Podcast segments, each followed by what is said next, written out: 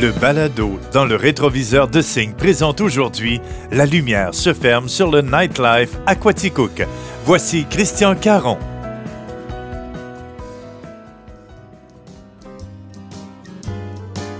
Peut-on prétendre qu'il existe encore une véritable vie nocturne à Quaticook?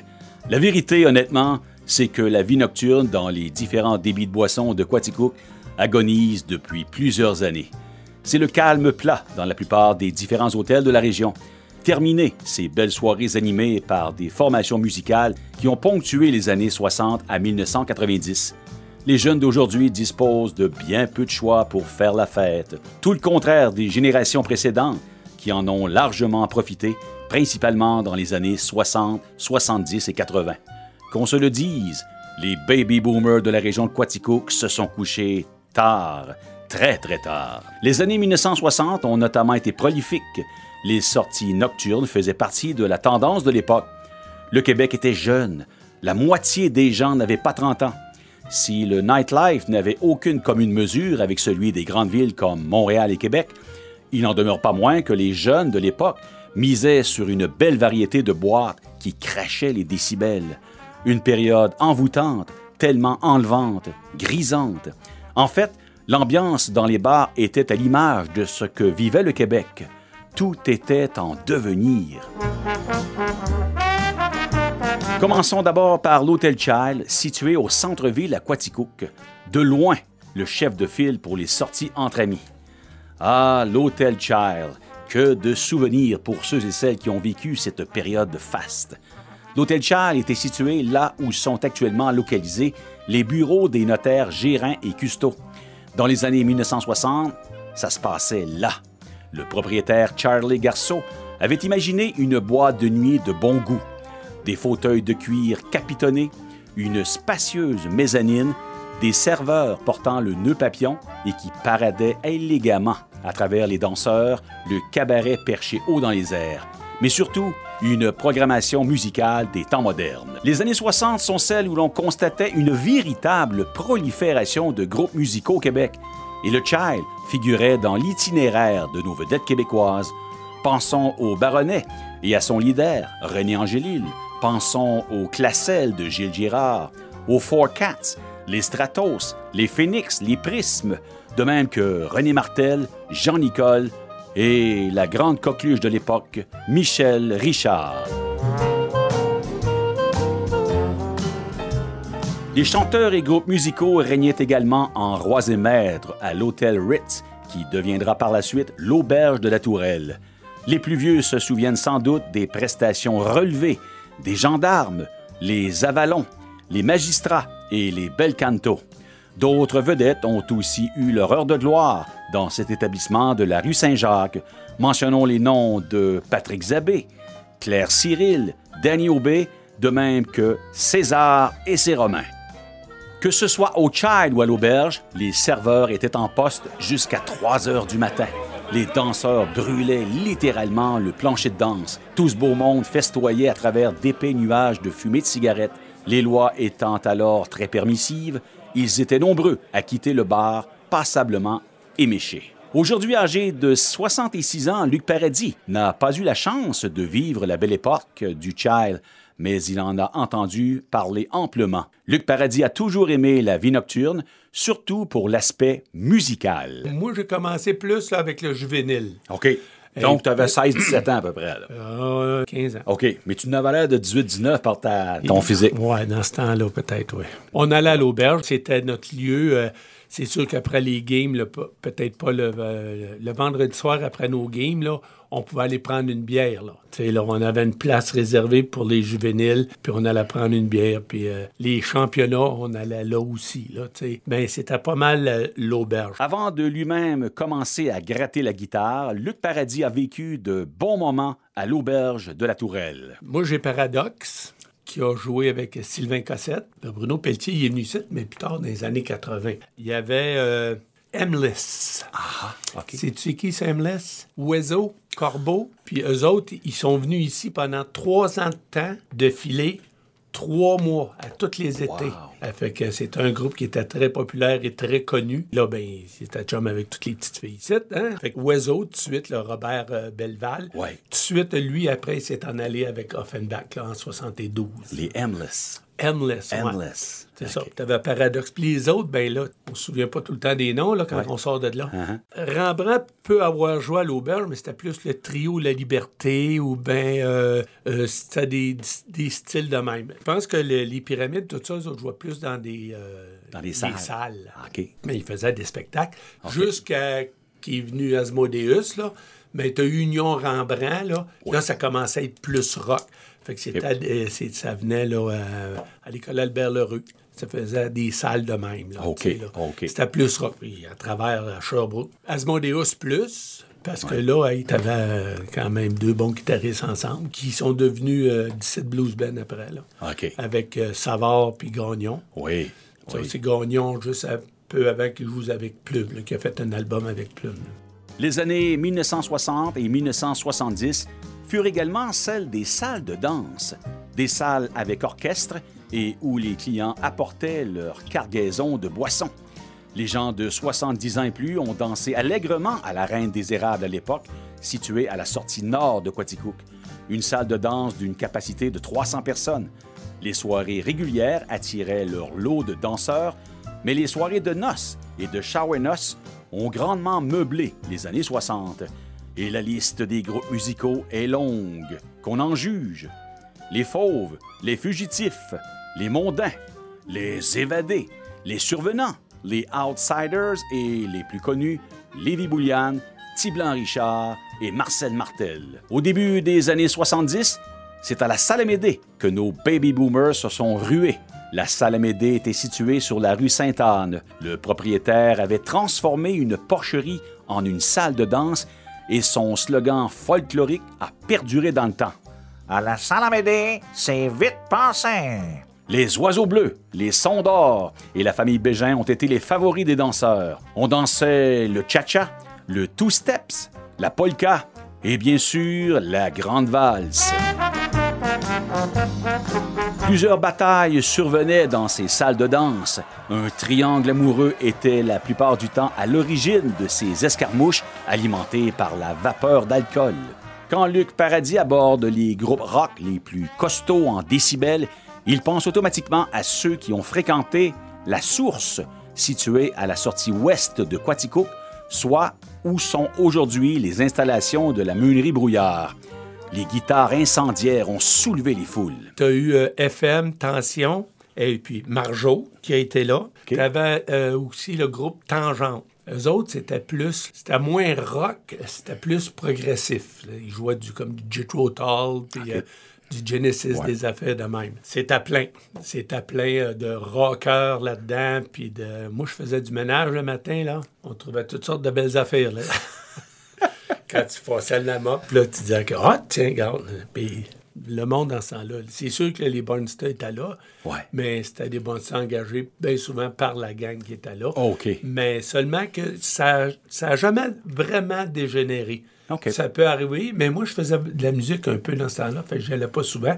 Mais je, je le sais qu'il y a eu des histoires que euh, ça, ça a rocké, là, une couple de fois. C'était pas toutes les fins de semaine, comme à l'auberge, dans le temps, les jeunes, là, euh, Ouais. que les Anglais descendaient, là, puis que la bagarre pognait toutes les fins de semaine. La source était plus contrôlée. Je sais pas comment ils contrôlaient ça, là, mais... Euh, Puis Tension, puis euh, FM, là, Trigger, ces groupes-là, là, ils- Ouais. c'est- c'est- ça faisait le tour du Québec, eux autres-là. là. Ça, oui, oui. Ça, ça, on, on commençait à parler de musique, là, tu sais, là, du, du- le rock. euh, Ça jouait du Styx, puis euh, euh, nommez-les, là, dans Ah, ce temps-là. là. Des Purple. Des Purple, euh, ACDC, tout ça, là. Écoute, là, c'était... C'était vocaliste aussi, là. C'était très, très bon, ça. C'était... C'est des tops, ça, qui sont venus ici. Luc Paradis a, quant à lui, traîné son baluchon durant près de quatre décennies. Il a d'abord joué avec Mirage et les hors-d'œuvre durant quelques années, après quoi il a fait carrière en solo dans un style de chansonnier. Moi, j'ai commencé à jouer avec euh, Mirage. On était 10. Ça, ça, c'était en 69-70, là. Plus 89, mais en tout cas, je m'en rappelle plus, là. Tellement longtemps. Puis là, ben, j'ai connu Robert Huberdeau, mais j'ai connu Robert Huberdeau dans Sunny Storm. Ah, OK. Oui. Sunstorm avec Michel Asselin, euh, Luc Saint-Pierre, euh, Gilles Bérubé, puis Robert. Moi, j'étais le gérant. Et puis, euh, c'est ça. Là, moi, j'ai commencé à aimer, à, à aimer la musique-là. Puis un soir, j'étais avec euh, mon cher ami euh, Dick Dawson. Et puis, il avait mis... Tu avais la mousse Brause dans ce temps-là à, à Sherbrooke. Puis là, ben, il y avait des chansonniers. Puis ici, à Quatico, qui ont dit, bon, on va avoir notre part. Fait qu'ils se sont mis à mettre des chansonniers. D'ailleurs, le premier chansonnier qui est venu ici, c'est... L'arrêt des biens. Oui, l'arrêt des biens. Daniel. Lui, il- Daniel, c'est ça. C'est-tu Daniel? Oui, le fils de Larry. Ouais, lui, Daniel. il était bon, là. C'était tout un numéro, ça.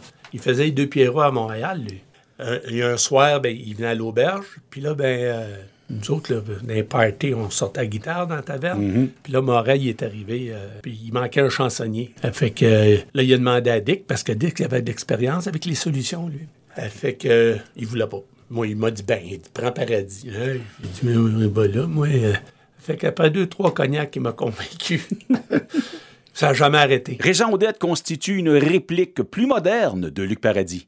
Lui aussi se doit d'être perçu comme un gros morceau de, de nuit nocturne, notamment à l'Épervier. Mais notre fou du roi s'est également promené un peu partout au Québec. Des groupes résolument plus rock ont aussi joué au défunt Bar Aladin et à l'Auberge de la Tourelle dans les années 90. Le groupe local Pandore, avec en tête Pascal Quirion et Ghislain Caron, a fait un tabac à de nombreuses reprises dans les années 80 et 90. Les rappels se multipliaient jusqu'aux petites heures. Luc Paradis prend le temps aussi de nommer quelques noms qui l'ont impressionné au fil de toutes ces décennies. Moi, mon pic, ça a été euh, à partir des, euh, des, des stellaires, qui n'étaient pas extraordinaires, mais que pour moi, ils venaient de Barnston, puis euh, on allait le- les dimanches, les samedis, à l'opéra. Il y avait un gros stage. Fait ouais, qu'eux autres, ils jouaient après. Et puis là, moi, j'étais impressionné, je les connaissais. Puis ensuite de ça, ben, tu as eu Richard Branchot qui est arrivé, là, qui a été un des super bons chanteurs à Quatico. Une très, très belle voix, très, très bon musicien. Puis avec la gang qui était aussi, là, c'était très bon. Moi, c'est, moi, c'est ces gars-là, les pyramides. Là, écoute, euh, André Philibert, là, il avait toute une voix haute, lui. Là. Euh, fait que c'est- moi, c'est ce gang-là qui m'a impressionné. Ensuite de ça, ben, t'as petit- notre petit régent là, qui se promène. euh, Ouais.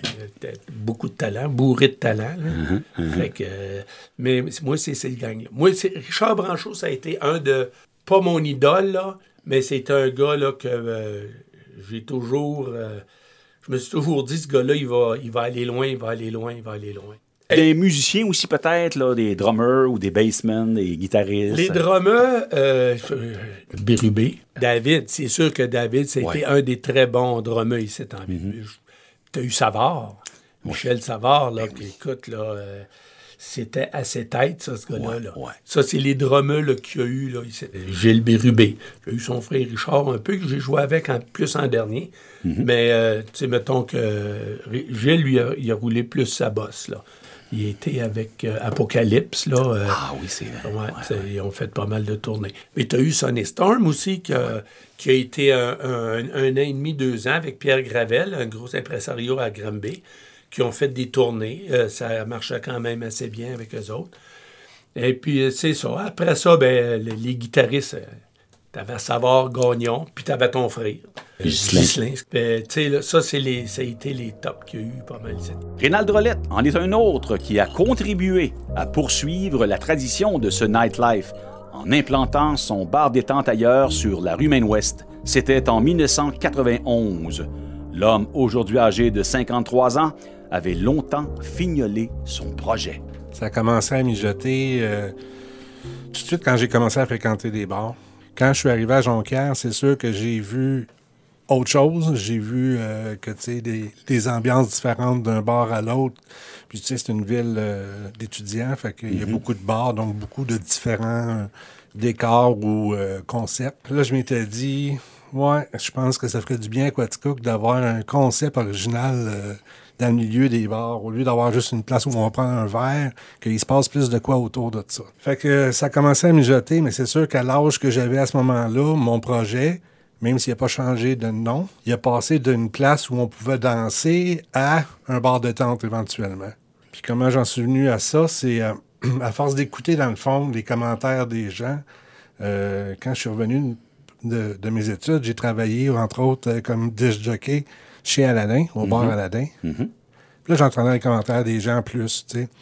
Ah, ça prendrait ci, ah, ça prendrait ça. Ah, il y a trop de ci, il y a trop de ça. La musique est trop forte. Le- tu sais, les- à force d'entendre des commentaires comme ça, je me suis comme bâti un projet autour de ça. C'est comme ça qu'est né euh, le bar détente ailleurs. Un an plus tard, les groupes musicaux faisaient leur entrée au bar ailleurs. Ben, c'est sûr que le house band chez nous, ça a longtemps été autour de Mike Goudreau. Euh, Mike est venu avec la Bopin Blues Band, mais il a aussi euh, organisé ce qu'on faisait à chaque année au mois de janvier. Le mois de janvier, c'était froid, puis le monde sortait pas. Ça lui prenait des très bonnes excuses pour sortir. Alors, on avait fait la bordée de blues. Puis, euh, dans le fond, j'engageais Mike à la base de ça, puis c'est lui qui m'organisait tout le mois. Fait que comme le mois de janvier, c'est aussi tranquille pour tous les musiciens qui vont dans les bars jouer, euh, il a été capable d'aller chercher des- quand même des noms intéressants pour euh, faire un passage à Quaticook là, avec son band à lui. Fait que ça, c'était une façon de contrer l'hiver, hein, de ça. passer au travers ce fameux mois de janvier. Exact. Fait il est venu euh, quand même des, des gros noms du, du blues. Il y a eu Dutch Mason qui est déjà venu. Je trouve ça vaut la peine de, de- de souligner ça.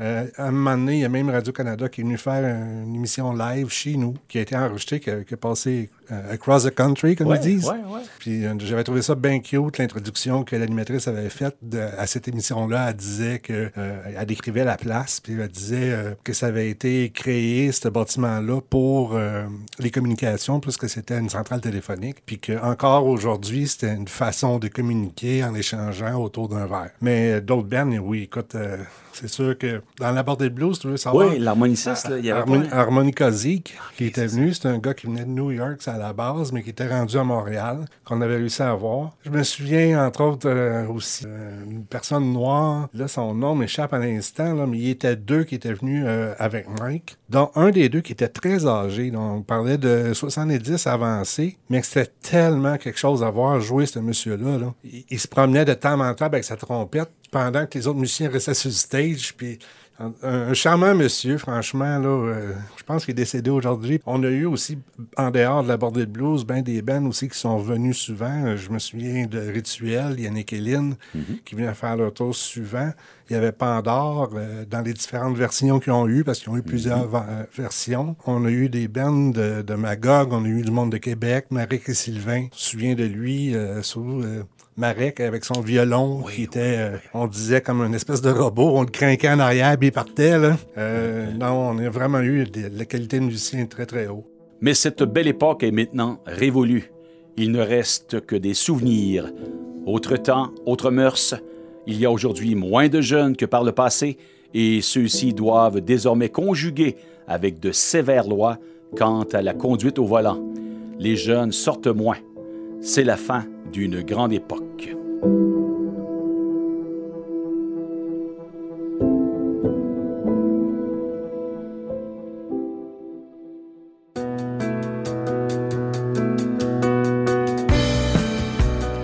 C'était le balado dans le rétroviseur de Signe. Invité Luc Paradis et Rénal de Drolet. Narration, recherche et rédaction Christian Caron. Réalisation et montage Félix Laroche. Archive Société d'histoire de Quaticook. Une idée originale de Signe FM 96.7.